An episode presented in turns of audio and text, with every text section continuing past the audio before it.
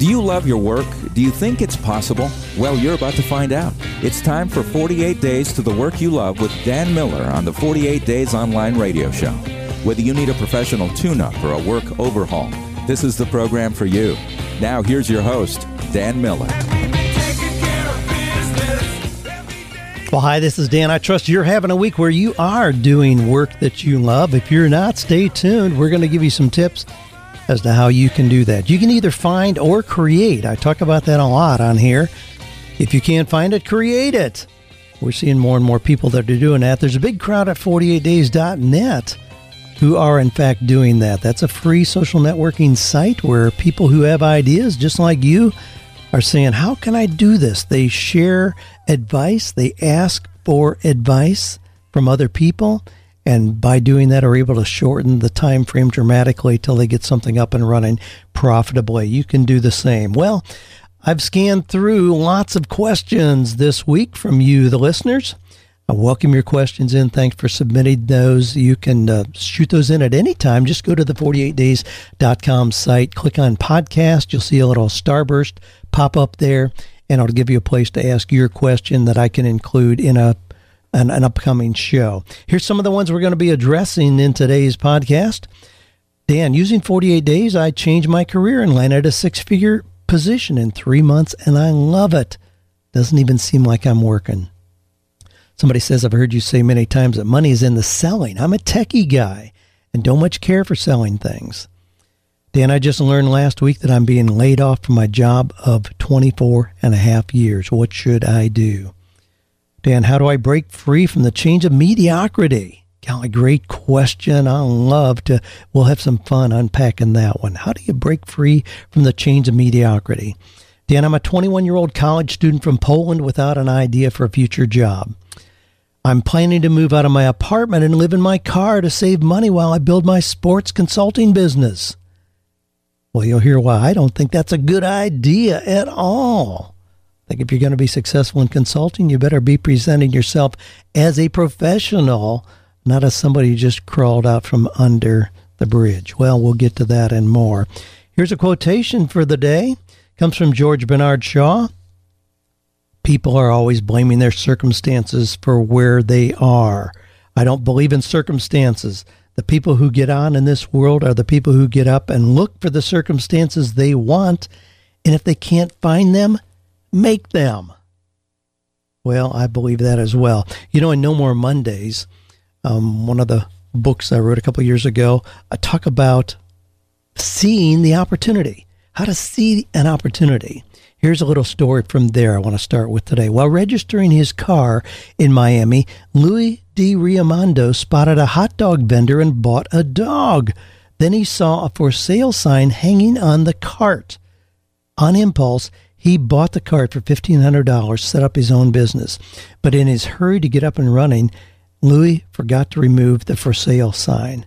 The first day he sold more than 100 hot dogs, but what intrigued him the most was the number of people asking if they could buy his cart.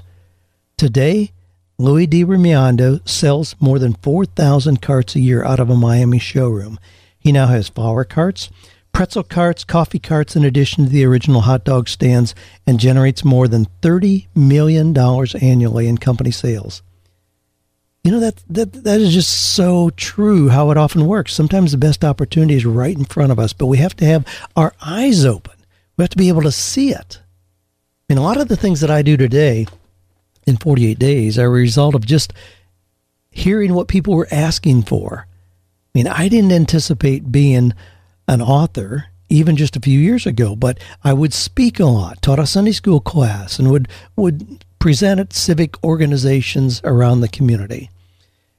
People invariably would come up afterwards, oh my gosh, I've got a son in law who really needs to hear what you just talked about. I've got a cousin who just lost his job. I've got a neighbor who's been out of work for six months. What can I give them to tell them what you just told us? Well, I didn't have anything. But as people kept asking, I finally put together some very simple materials and we started selling that as the very first form of 48 Days to the Work You Love. We sold a lot of those. Then publishers showed up and said, We want to publish that in a traditional trade book fashion. Having done that, that led to people who were asking for seminars and workshops. So I did that. People were asking to be endorsed by us as 48 Days endorsed coaches. So we did that. And it just kept developing again and again. Then people started showing up and saying, I want to do what you've done with your books. You know, gee, maybe somebody wrote a manuscript or they already have a book published, but none have ever really sold. And they're saying, How did you do what you did with 48 days? So I said, You know what? Instead of telling people 20 times a week, and we've always told people readily, whatever we did, if it would give them hope and inspiration, encouragement. But rather than having to do that repeatedly, I said, Why don't we put together a little workshop? We'll have people come out here to our little sanctuary in Franklin, Tennessee for a couple days, and we'll just share everything that we've ever done and how we've used writing to really leverage into a very profitable business. So we did that. But I've just responded to things that were right there under our nose that people ask for. So my business has developed and taken shape over the years. I've always done that. When I was a young pup years and years ago, just fresh out of graduate school, I had just gotten a master's degree in clinical psychology and ended up working with a buddy of mine, and we had a used car lot in Anaheim, California not exactly what my wife thought she was helping me through school for in getting that graduate degree in clinical psychology. But uh, that's another story. I, I, learned real quickly. I didn't have the patience to be a counselor. I don't want to hear you whine and complain for the next two years. I want to spend 10 minutes, create a plan of action, and do something new. Anyway, so I ended up in, in the used car business with my buddy Jerry. Well, we had a big lot there in Anaheim, California, right on Katella Avenue, just down the street from Disneyland. And we had about 30 to 40 cars ready at any time. But we had all this space in the back that we couldn't justify filling with cars. It would be too costly to have cars there. So I said, why don't we allow people to park things here? They can park a boat here, a truck, a car, RV, motorcycle trailer, whatever they want to, they can park it here and we'll charge them monthly to park it here. Well, we did that. We just divided it up in little spaces. It was graveled, not even paved. So we didn't have permanent lines. We just said, you know, you can park it here and we'll, you pay us $40 a month or whatever it was. And that turned out to be a very lucrative business. Guess what happened next? We started having people stop in saying, Dan, I want to rent that motorhome for the weekend. There's a big race up in Santa Monica I want to rent that motorhome. And I said, well, that's not ours. It belongs to a customer.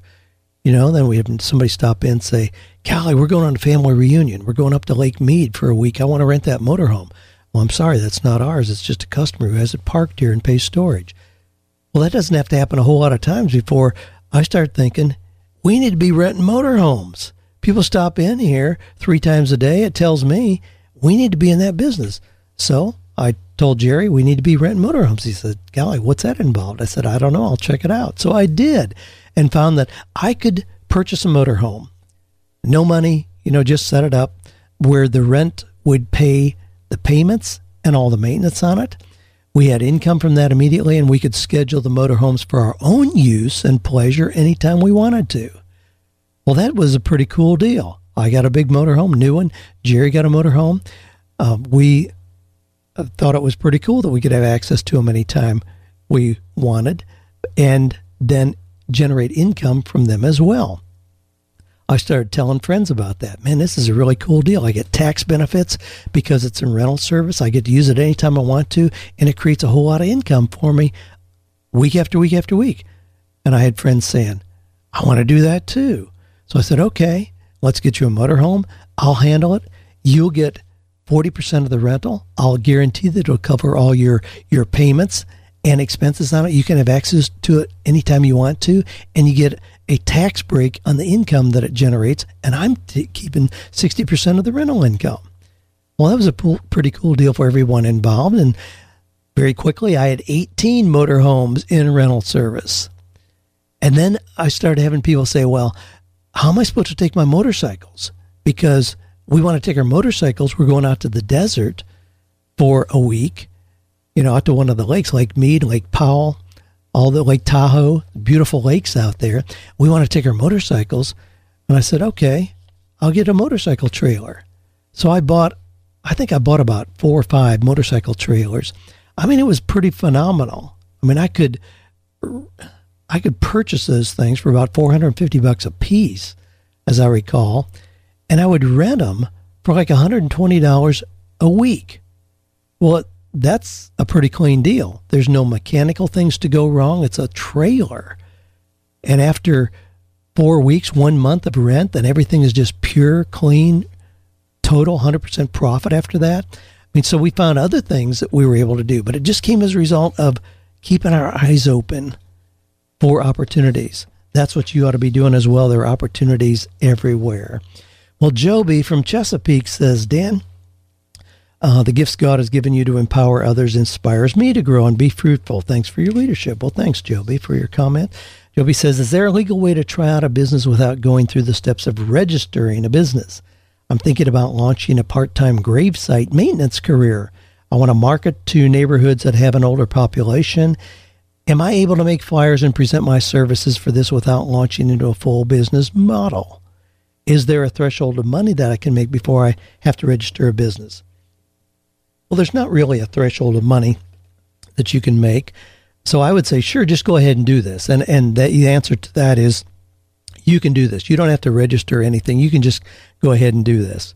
So just offer your services. I mean, I'm familiar with this. I mean, having relatives in graveyards and out of state locations. I'm very familiar with having somebody come in and just take care of it, keep things trimmed up, looking nice, report any vandalism or whatever, and so on.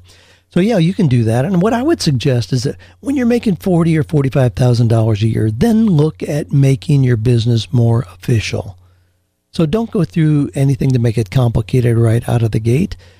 Just do it as part time. You can record that income as miscellaneous income on your tax return. Perfectly legitimate to do that and just ramp it up. If it gets to be very successful, then you can go through making it a more specific business. You can still, even without doing anything legally to register, you can still give it a name. I mean, you can call it whatever you want to, give it a nice professional sounding name.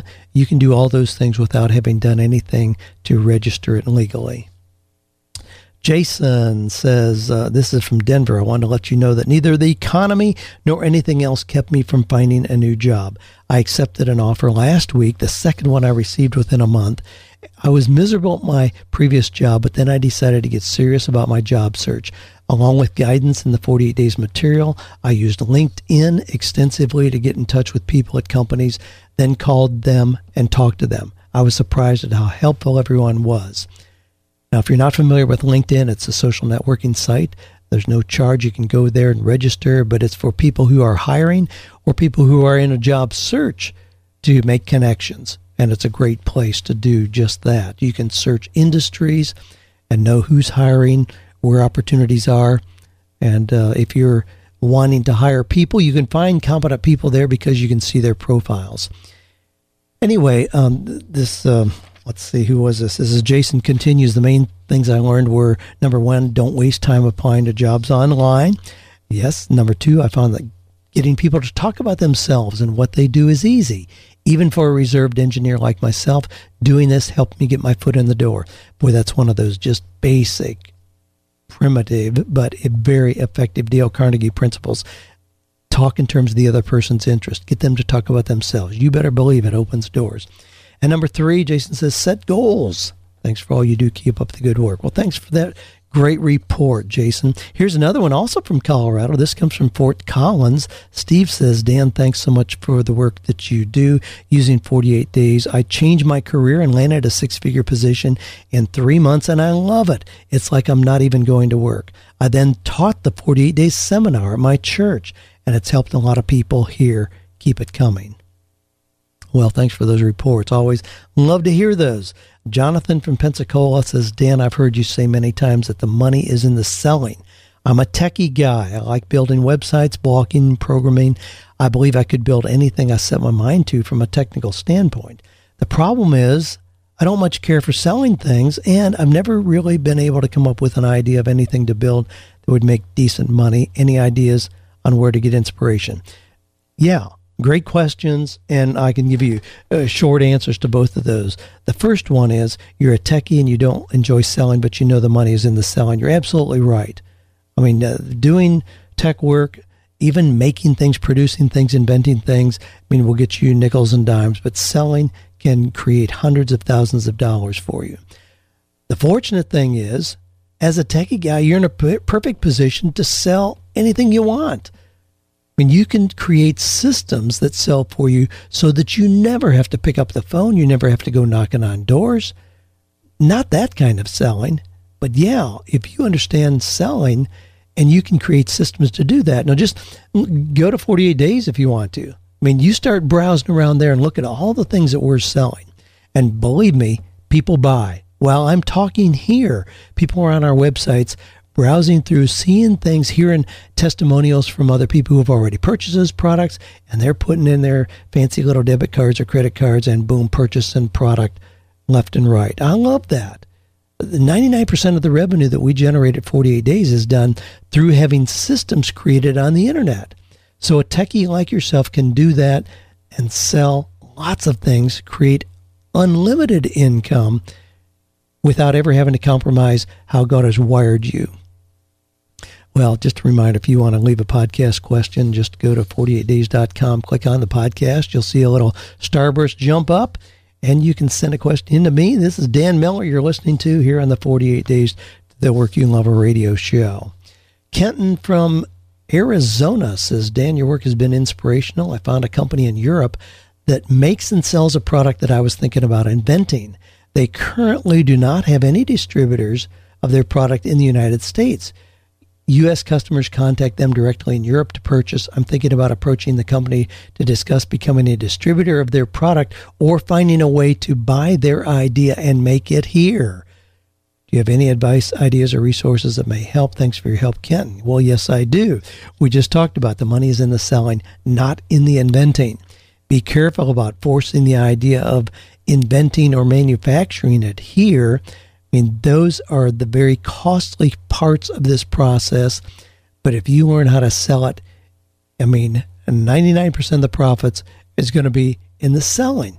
So if you already uh, have a product that you're interested in, you know that it's being that it was invented, it's being manufactured somewhere else, but you can become the United States distributor of that, as you've mentioned here as an example. Yeah, that would be a great approach to this. I mean, if you look at things like Orange Julius, remember that as a really popular drink? I mean, there was a guy who discovered that was being sold wildly and successfully on, on the West Coast, but people in the Midwest and East had not heard about it. He became a distributor for the Midwest and made millions of dollars by simply distributing it here. Something that was already the prototype was already done. That's the best way to make a bunch of money is to find something that just hasn't been marketed well you do the marketing, distribution, selling of that, and you can create a lot of income. Century 21, I mean, even franchise systems like that, that was developed in Canada. A gentleman in the United States saw how successful that was being and asked to be the distributor, the licensee for Century 21 in the United States and made multiple, multiple, multiple millions and millions of dollars. David says, Dan, I have to tell you once again how your influence has affected my life in so many ways, I'll always be grateful. I've just released my first ebook entitled How to Learn a Foreign Language Seven Tips for Making the Daunting Doable. Got a great title. And I'm taking the advice of many people and giving away a free download of a summary of the book. So far, the number of free downloads is almost four times the number of paid downloads. Download is $8.95. And none of the people who downloaded the free summary have come back yet to order the full book. I'm less than two weeks into this, so it's still early, but does this ratio sound about right to you? Thanks, David. Well, David, I'm the, the ratio sounds fine. Yeah, sure, you're going to have at least four times the people who would download a free summary or a free product offering is what will purchase it. That part's fine, but it does concern me that none of the people who downloaded the free summary have come back to order the full book. I mean, that is a red flag for you because if you give the entire book away which I've done over and over and over again. You know, I've given things away, things like the 48 low cost business ideas, businesses you can start with virtually no capital. Well, that's been downloaded over 120,000 times before I ever charged a penny for that. I mean, we just recently turned that into a real product now, but I expect I expect a, a big percentage of those people to come right back and purchase what they already got as a free download. So your free download is intended to whet their appetite. It should make them want to come back for the real thing, especially if you're just doing a summary. So you need to go back and work on that. I mean, it's just like the process of, of doing a cover letter, a resume, and then phone follow up, interviews. But we can find where is the fatal flaw? Where is that process breaking down? If you're sending out resumes but not getting any interviews, you know, then go back and look at your resume. Wow, what's happening here? Why am I not getting a response? If you're getting interviews, you've had 10 interviews but never a job offer. Wow, we know the problem isn't your resume. The resume is working fine. Something that you're doing in the resume is working against you. Well, in this case, if you're given a free summary as an introduction to the real product and nobody is coming back and buying it, something is not working well. You're not you're not making it sound exciting enough. You're not tantalizing people enough. You're not whetting their appetite enough. So you need to go back and look at that so you do convert a high percentage of those people who are downloading the free summary with purchasing the real thing. Uh, this is just a process of experimenting. I test everything. I test every new content area. I don't spring any new content on people. I test everything by giving it away free, and it's only if I get a really big response in people wanting the free product that we then converted into a paid product. Brent says, Dan, recently you mentioned a book about taking an idea and being able to sell it to a company that would benefit. You said you were persuaded from the traditional notion that ideas were best taken to market by the creator to seeing the value in taking an idea to the right company. You said the author did a good job at laying out how to do this, just hoping to get the name of that book and author. Thank you for this and all you do, Brent from Anaheim, California. Well, sure. The book that I talked about was One Simple Idea, and the author is Stephen Key. You can go right to his website, onesimpleidea.com. Stephen has a massive amount of information there about how do you develop a, a, new idea. And you're exactly right. I've always told people don't waste your time going to a, a company with an idea. Develop it yourself till you get it up and running. And he's saying he has been very successful, and he really has, in just having the idea and taking the idea without going through any developing of a prototype or the manufacturing. He's taken those ideas to companies and licensed those and done very well it's worth looking at. If you are an inventor, if you're in that process at all, it's certainly worth looking at. And I've gone back to multiple people that I've worked with over the last few years who had product ideas where I said, the only way you're going to make this work is to develop a prototype, get out here and sell 10,000 on your own. I've gone back to those people and said, you know, maybe there is a better approach. You know, maybe I was wrong in being so black and white about that. Here's another option you can look at. Rick says, first off, let me say I purchased both No More Mondays and 48 Days to the Work You Love, and I've loved both. I have a question. Um, I just learned last week that I'm being laid off from my job of 24 and a half years. My question is regarding how to discern the patterns from life experiences or supposed recurring themes of life that Dan speaks of. If you could elaborate on this some more, it would be helpful. Thanks, Rick. Well, Rick, yeah, absolutely. I mean, what you've got to look for are what are the skills and abilities that you have really refined and do do well. Not only what you have the ability to do, but what you enjoy doing. What are those things? You want to be able to identify those. What are the personality skills that you have that make you unique? And then what are those recurring themes when you feel like you're really in the zone? What is it that when you're doing it, time just flies by?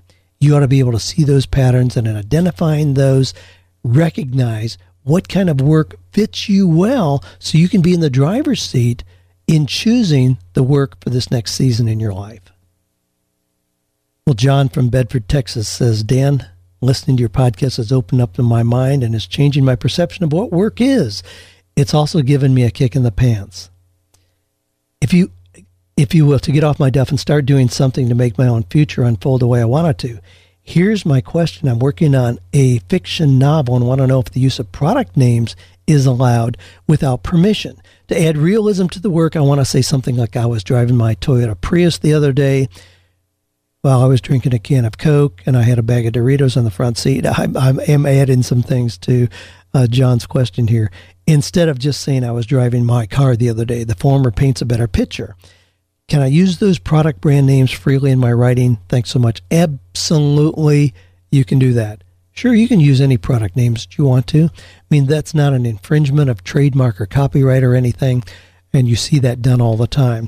Now, what, what you'll also notice, of course, it's interesting in movies these days. I mean, movies are just a, a nonstop commercial. I mean, when you see somebody who is driving a Toyota Prius or uh, take, what was that? Um, oh, what was that movie called where they had all the little Mini Coopers and the BMW Minis in it? It was something about job, the Italian job, the Italian job. I mean, the sales of the the little Mini Cooper just went nuts after that movie came out because they used like 21 in the making of that movie, and they would go up and down, you know, stair steps. They did all kinds of radical things, but it was really a, a, a two-hour commercial for that car, and you see that in movies. There's product placements all the time. Now, they those companies get paid for those. That's a little different. But in a book, sure, go ahead and write about it. I mean, they just consider it to be additional exposure for their products. And you see people use product names not only in a positive way, but a negative way. And that's your privilege, certainly under the literary license that we have in writing. Cliff from Ohio says, Dan, how do I break free from the chains of mediocrity? From political layers in my workplace preventing exceptionalism, low income, no degrees, some friends and family who look at me as mediocre. Is being exceptional coming in early, leaving late from my workplace, always volunteering for everything, obtaining degrees? I'm not getting it. Just when I believe I'm breaking free, the bondage of mediocrity has a hold of me and pulls me back. I want to be free from mediocrity. Thanks for all you do. Cliff from New Philly, Ohio. If we look at mediocre, what is the definition of mediocre? The dictionary defines mediocre as of only ordinary or moderate quality, neither good nor bad, barely adequate, in undistinguished, commonplace, pedestrian, everyday run of the mill. All right? If those are the things that define you, of only ordinary or moderate quality, neither good nor bad, barely adequate what you want to do to break out of the cycle of mediocrity, the easiest way to do it is not to go back and get extra degrees and become a PhD in physics so you can be really excellent in that. You can be break out of mediocrity and be exceptional immediately. What you want to do is look for something that would make you remarkable. A few years ago, Seth Godin wrote a book titled Purple Cow. And the premise is this you drive down the road, you're driving through the country, you see white cows, black cows, brown cows. They don't even get your attention. They're just kind of in the periphery. You don't even notice them. But now a purple cow, a purple cow would get your attention. You'd stop and go, oh my gosh, there's a purple cow. So the premise is what are you doing that makes you a purple cow? What are you doing that makes you remarkable? Now, think about it in terms of uh, products just for a minute. I mean, I have a lot of craftsman tools. Why do I have craftsman tools? It's not that I'm a big fan of Sears. Sears has changed dramatically. Craftsman tools, they're kind of recognized. They're guaranteed for life. That's what makes them remarkable. They're really good and they're guaranteed for life. I don't find any other tools that are claiming that. I mean, what do we know about a Hummer, the car, a Hummer? I mean, they're massive, they're ugly, they're annoying, they are non green, they're gas guzzlers. But you know what? The people that drive them like all those things. They like the fact, man, I'm an arrogant SOB. I'm going to drive this thing and annoy all the little people in the world. I mean, I don't know, but they have that kind of distinctive uh, image when you say Hummer. I mean, a Volvo. Volvos have never been known for being beautiful and stylish, but what are they known for? Everybody knows they're the safest car in the world. I mean, studies show that. Their their commercials convey that. So, what could you do to be remarkable? Golly, I don't know. What what if at four thirty every Friday afternoon you fix the best coffee known to man for everyone in the office? I mean, you did a little research. You purchased coffee from Rwanda. You ground it yourself you uh, you know fix that? I mean would that make you remarkable? Sure. What if you had a list of everyone's birthday in your entire company and you hand delivered a card to them on that day? I mean it may take you 30 seconds would that make you remarkable you would become known as the guy. People would anticipate it. They would expect it. They'd be disappointed if it got to be 4.30 and you hadn't yet done it because they know you're that guy. I mean, those are the kind of things you can do to make yourself remarkable, and you can break that pattern of mediocrity really quickly. Yvonne says, just wanted to say I really like the 48 Days app. I've been listening to podcasts while exercising at the gym, a double win. Well, thanks for that. We're excited about the, the 48 Days app. We got a lot of new ideas and new applications for that app that we're already uh, putting in place. Dan Waller has been wonderful to work with uh, in the development and addition of things to the app. You can find it on iTunes. It gives you all the updates on what's happening in the 48 Days community. It gives you instant access to my blogs, podcast. You have your own 48 day schedule on there. So if you want to change jobs, you can walk right through the schedule. If you're on day 15, you'll know exactly what to do. That's all part of that little app. I was going to say on that free app, but no, it's not. It's 99 cents. So you have to invest 99 cents to get that. But uh, certainly, I hope it's a great value for you. Gregory from Hollywood, California says, I'm about to graduate with a bachelor's degree in psychology. I'm currently interning at a school as a sports psychologist, but there's no real job at the school for a sports psychologist. I also work graveyard shift at a retail store which I've been at for five years. I hate working overnight and have many other issues with this job. I was thinking about being a sports psychologist consultant online after I get certified. I'm planning to move out of my apartment and live in my car to save money and try to do it from there. From the internship, I have 10 athletes that I work with as a sports psychologist, which I help in person and online. Do you think this is a good idea? Or should I stick it out at the overnight job until I find a better job? Well, here's my suggestions.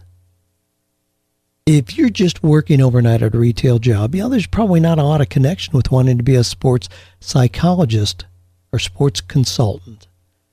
Get connected with the local health and fitness club. The easiest way to establish yourself in business is to get a job in a company that is already doing that. So I'd say get connected with the local health and fitness club. I mean, there's tons of them anywhere. If you're in Hollywood, California, there's probably 40 of them within a five mile radius. So get involved with them. There, there's lots of them there, but you need some real life experience as a sports psychologist. I'm not a fan of just going to school, even if you get certified, and then just position yourself as a sports psychologist. Get in the game get involved where you can have some real life experience in that arena. But now here, you know, being at Health Club is going to put you in contact with tons of prospects for, for your personal consulting then. But now here's where I want to really challenge you. Don't think scarcity. And this is what I mean by that. Why would you be starting a new business having just gotten your professional training and certification and then move out of an apartment into your car. Are you really going to, you know, make 25 cents a day? I mean, if you, in fact, are a sports psychologist consultant, I would expect your income to go up dramatically, immediately, immediately from what you've been making working overnight in retail. I mean, working overnight in retail, I mean, what are you making? 10, 12 bucks an hour? I mean, surely as a sports psychologist consultant, you should be looking at 80 or $100 an hour for your services. And you're going to live in your car? I mean, what kind of image does that create? What kind of mentality does that create for you when you get up in the morning? You crawl out of your car, you're going to go consult with somebody you haven't had a shower, you're in the clothes you slept in with a four day beard. I mean, that's not exactly the image of a sports psychologist that I'd want to pay money to for advice. I mean, play the part. Geez, you ought to have a great apartment. You ought to have a place where you come out feeling like a million bucks because then you have the confidence, the boldness, enthusiasm that you're going to need to sell your services as a consultant. If you move down, you think scarcity, you think that you're going to be making peanuts and you're going to have to be eating out of Vienna sausage cans it'll cloud your ability to sell your services with confidence. And personally, you know, I'm not going to want to pay $100 an hour to somebody that I see, you know, living out of a 1983 Toyota Corolla, you know, they park down at the truck parking lot overnight. It's going to kill your image and your personal confidence. Don't do that. Go the other way. Start to ramp up in terms of lifestyle and your own expectations for what you're going to experience. Well, again, just a reminder you're listening to Dan Miller, um, the author of 48 Days to the Work You Love on the 48 Days radio show. You know, we've got some real exciting community things going on. When I say community, it just means that I've had the privilege of putting together 48days.net community where there's a whole lot of people in there who, rather than having to just ask me questions, they have a brain trust. They have 10,000 other people in there that they can ask questions of. Those people can help them. And certainly there's a whole lot of people in there whose skills in very various areas supersede my own dramatically. I love seeing that happen where somebody, you know, goes to Cliff Ravenscraft if they have a podcast question, or they go to Pierce Mars if they have a sales question. I mean, we've got a lot of really competent professionals in there who have an area of expertise that they can help you certainly more than I. The way to access that is just to get involved in the 48days.net community. And it is a social network. We ask you a few questions to okay you to get in. Not everybody is approved but if you respond to certain questions and you really are on the same path as people in there, we'd be delighted to have you become a part of the 48days.net community. Well, here's a question. Now, this one comes from, I'm going to spend a little time kind of dissecting this. This comes from Mot- Motilek. I probably butchered the pronunciation from Poland who says, I'm a 21 year old college student from Poland without an idea for a future job. I've already tried a bunch of typical student exploitative jobs like salesman, pizza delivery, barman, dishwasher, or my personal winner in the dumbest job classification, Christmas carps fisherman. You know, I, I looked that up. I was not familiar with that, but in Poland, carp at Christmas time is seen as a real you know, it's like having turkey at Thanksgiving here in the United States. And so there are people who really ramp up their business in fishing at Christmas time, fishing for carp. Well, anyway, our listener here says he has gone through all those exploitative jobs. I feel like realities here are totally different, and some of the 48 days clues just don't fit here. Typical income is about $500 a month if you're lucky. Start your own business? Right. Struggle with state run institutions, trashing law, horrendously high taxes. I'm studying English philosophy, but I know that this is not my goal to be a translator or teacher. My passion is bass guitar, and I love everything about it except remuneration. My bands normally play for a traveling cost or even just beer and food. Is it okay to not have precise plans at my age? And he adds, Do you remember your life plans when you were 20 years old? Boy, that's a great question. I had to think back because that's been a few years ago. At 20 years old, 20 years old, I was a junior at the Ohio State University. Joanne and I had just gotten married. Yep, she was 19, I was 20. We just got married. We were having a blast. We were having the time of our lives. We we purchased for $1245. We purchased a trailer that we had on in a trailer lot that was right on the edge of the Ohio State University campus where there was nothing but students there. I mean, nobody locked their doors. If you needed a cup of sugar or a quart of milk. You just walked in your next door neighbor's house, got it out of the refrigerator. No big deal. We studied outside. We studied together. It was a great time in our life. Did I have my future planned out? Not a chance. Now, I'm very intentional with what I do at this point in my life. I'm very intentional with how I structure my business, but you've already heard me talk about that doesn't mean that things are written in concrete. My plans are very fluid. Yes, I know what I'm going to be working on next year. Yes, I know what my life is going to look like three years from now. But do I keep myself open to new business opportunities as they come along? Absolutely. There may be things that I add in my business three years from now that I don't even see or recognize at this point. There'll be opportunities that don't exist today. I want to be open to those. So I've never been one, and I certainly did not at 20, who said, I'm going to go to school, I'm going to get my graduate degree, I'm going to you know, work in this arena. I'm going to become a, a psychologist and I'm just going to see people 40 hours a week until, you know, I'm 65 years old and then retire. No, I never viewed it like that. I majored in psychology in college, but it had a whole lot more to do with personal development than it did with me defining a career path. I wanted to figure out how my own head worked. I wanted to figure out the correlation between psychology and religion is it really true that understanding ourselves and the world around us too much draws us away from any kind of spirituality? Well, that was one of the things I was I was studying. I found that that's not true. In fact, it works in the reverse.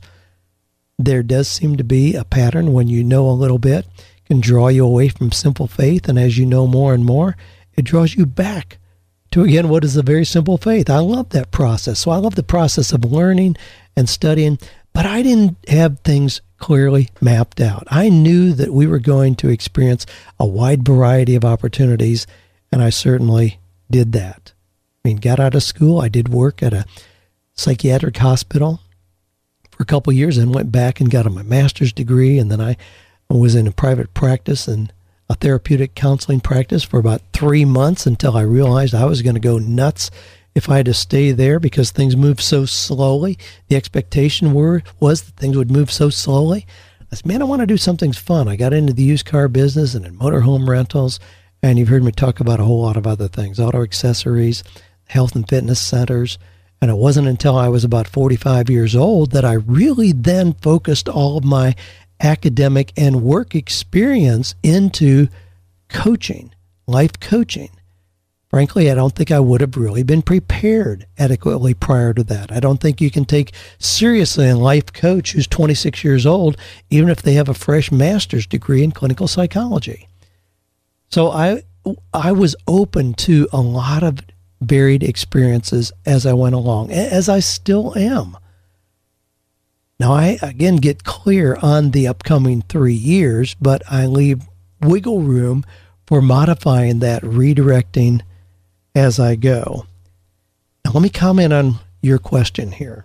21 year old student from Poland, no, 20 year old, yeah, 21 year old student from Poland, no idea where to go for future job. Let me refresh your memory here in what his questions were. He's already had a whole bunch of the student exploitative jobs, like salesman, pizza delivery, barman, dishwasher, or catching fish. Starting a business is a joke because of state run institutions trashy law, horrendously high taxes, you know, that stinks. You know, he likes to play music, but hey, that sucks as well because all they get for playing music is beer and food. Let me kind of recap. I think having a variety of work experiences is great. It'll help you in the process of clarification. You know, if nothing else, all the wide variety of things you describe will help you eliminate things you know you don't want to do that has a lot of value. But the real issue here is your attitude, your expectation of what life is offering you. You trash the student exploitative jobs and running your own business and doing what you're passionate about because you can't make any money. What my fear is here in hearing your scenario so succinctly laid out is you're creating patterns that are going to cause you to expect conflict, antagonism, and poverty, no matter what the circumstances. I mean, I know people who learn the principles of selling by knocking on doors, selling books or water filters or selling pizza and increasing their tips. And they've gone on to become millionaires because they learned the basic principles of selling in that environment. I mean, every musician I know started out making beer money or less. But then I've got neighbors here in Franklin, Tennessee, like Buddy Greene and Michael W. Smith and Alan Jackson and George Jones and Keith Urban and Taylor Swift and Carrie Underwood, who stuck at it. They stayed with it. They endured the beer money, but they kept getting better. They put in their 10,000 hours, and now they're multimillionaires from the money that they're paid paid to play their music. You can't cut off the beginning of the process. You can't ignore the building blocks. I mean, the Beatles used to play eight hours a night, seven days a week in Liverpool. I mean, with fingers that were bleeding, and they would play and play and play. I mean, they didn't make any money at all. And then they put in their 10,000 hours and some things started to come into view. And then they created their own songs instead of just playing covers. And people said, wow, that's a really cool song.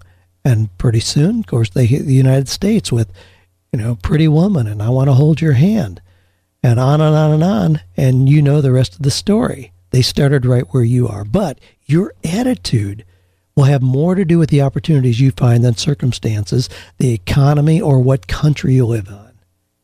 If you expect to be exploited, if you expect to make nothing but beer money and chump change, if you expect to battle with the government and running your own business, if you expect to just drift through life, guess what?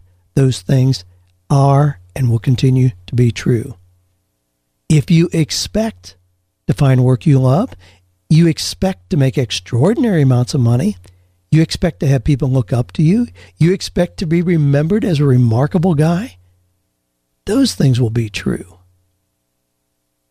Be careful of allowing these low negative expectations to create patterns and ruts in your brain because they will chart the course for the rest of your life.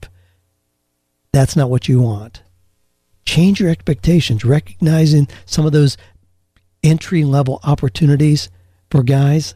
I mean, I've known guys who, you know, started working in a little pizza joint and now they own 30 Papa John's franchises themselves because they learned the principles, saw the opportunities, learned how treating customers well translates into higher revenue, and now they're out there doing it themselves. That's my advice to you.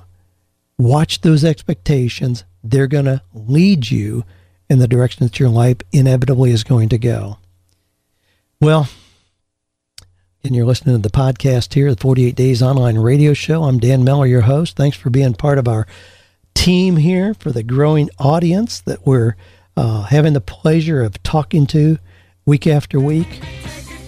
I know that this is an exciting. This continues to be an exciting path for me as I see new opportunities and adjust. I don't ever want to get to the point where things are just written in concrete every day is predictable. I want to get up knowing there are new challenges because with those come new opportunities. I know you're on that path as well.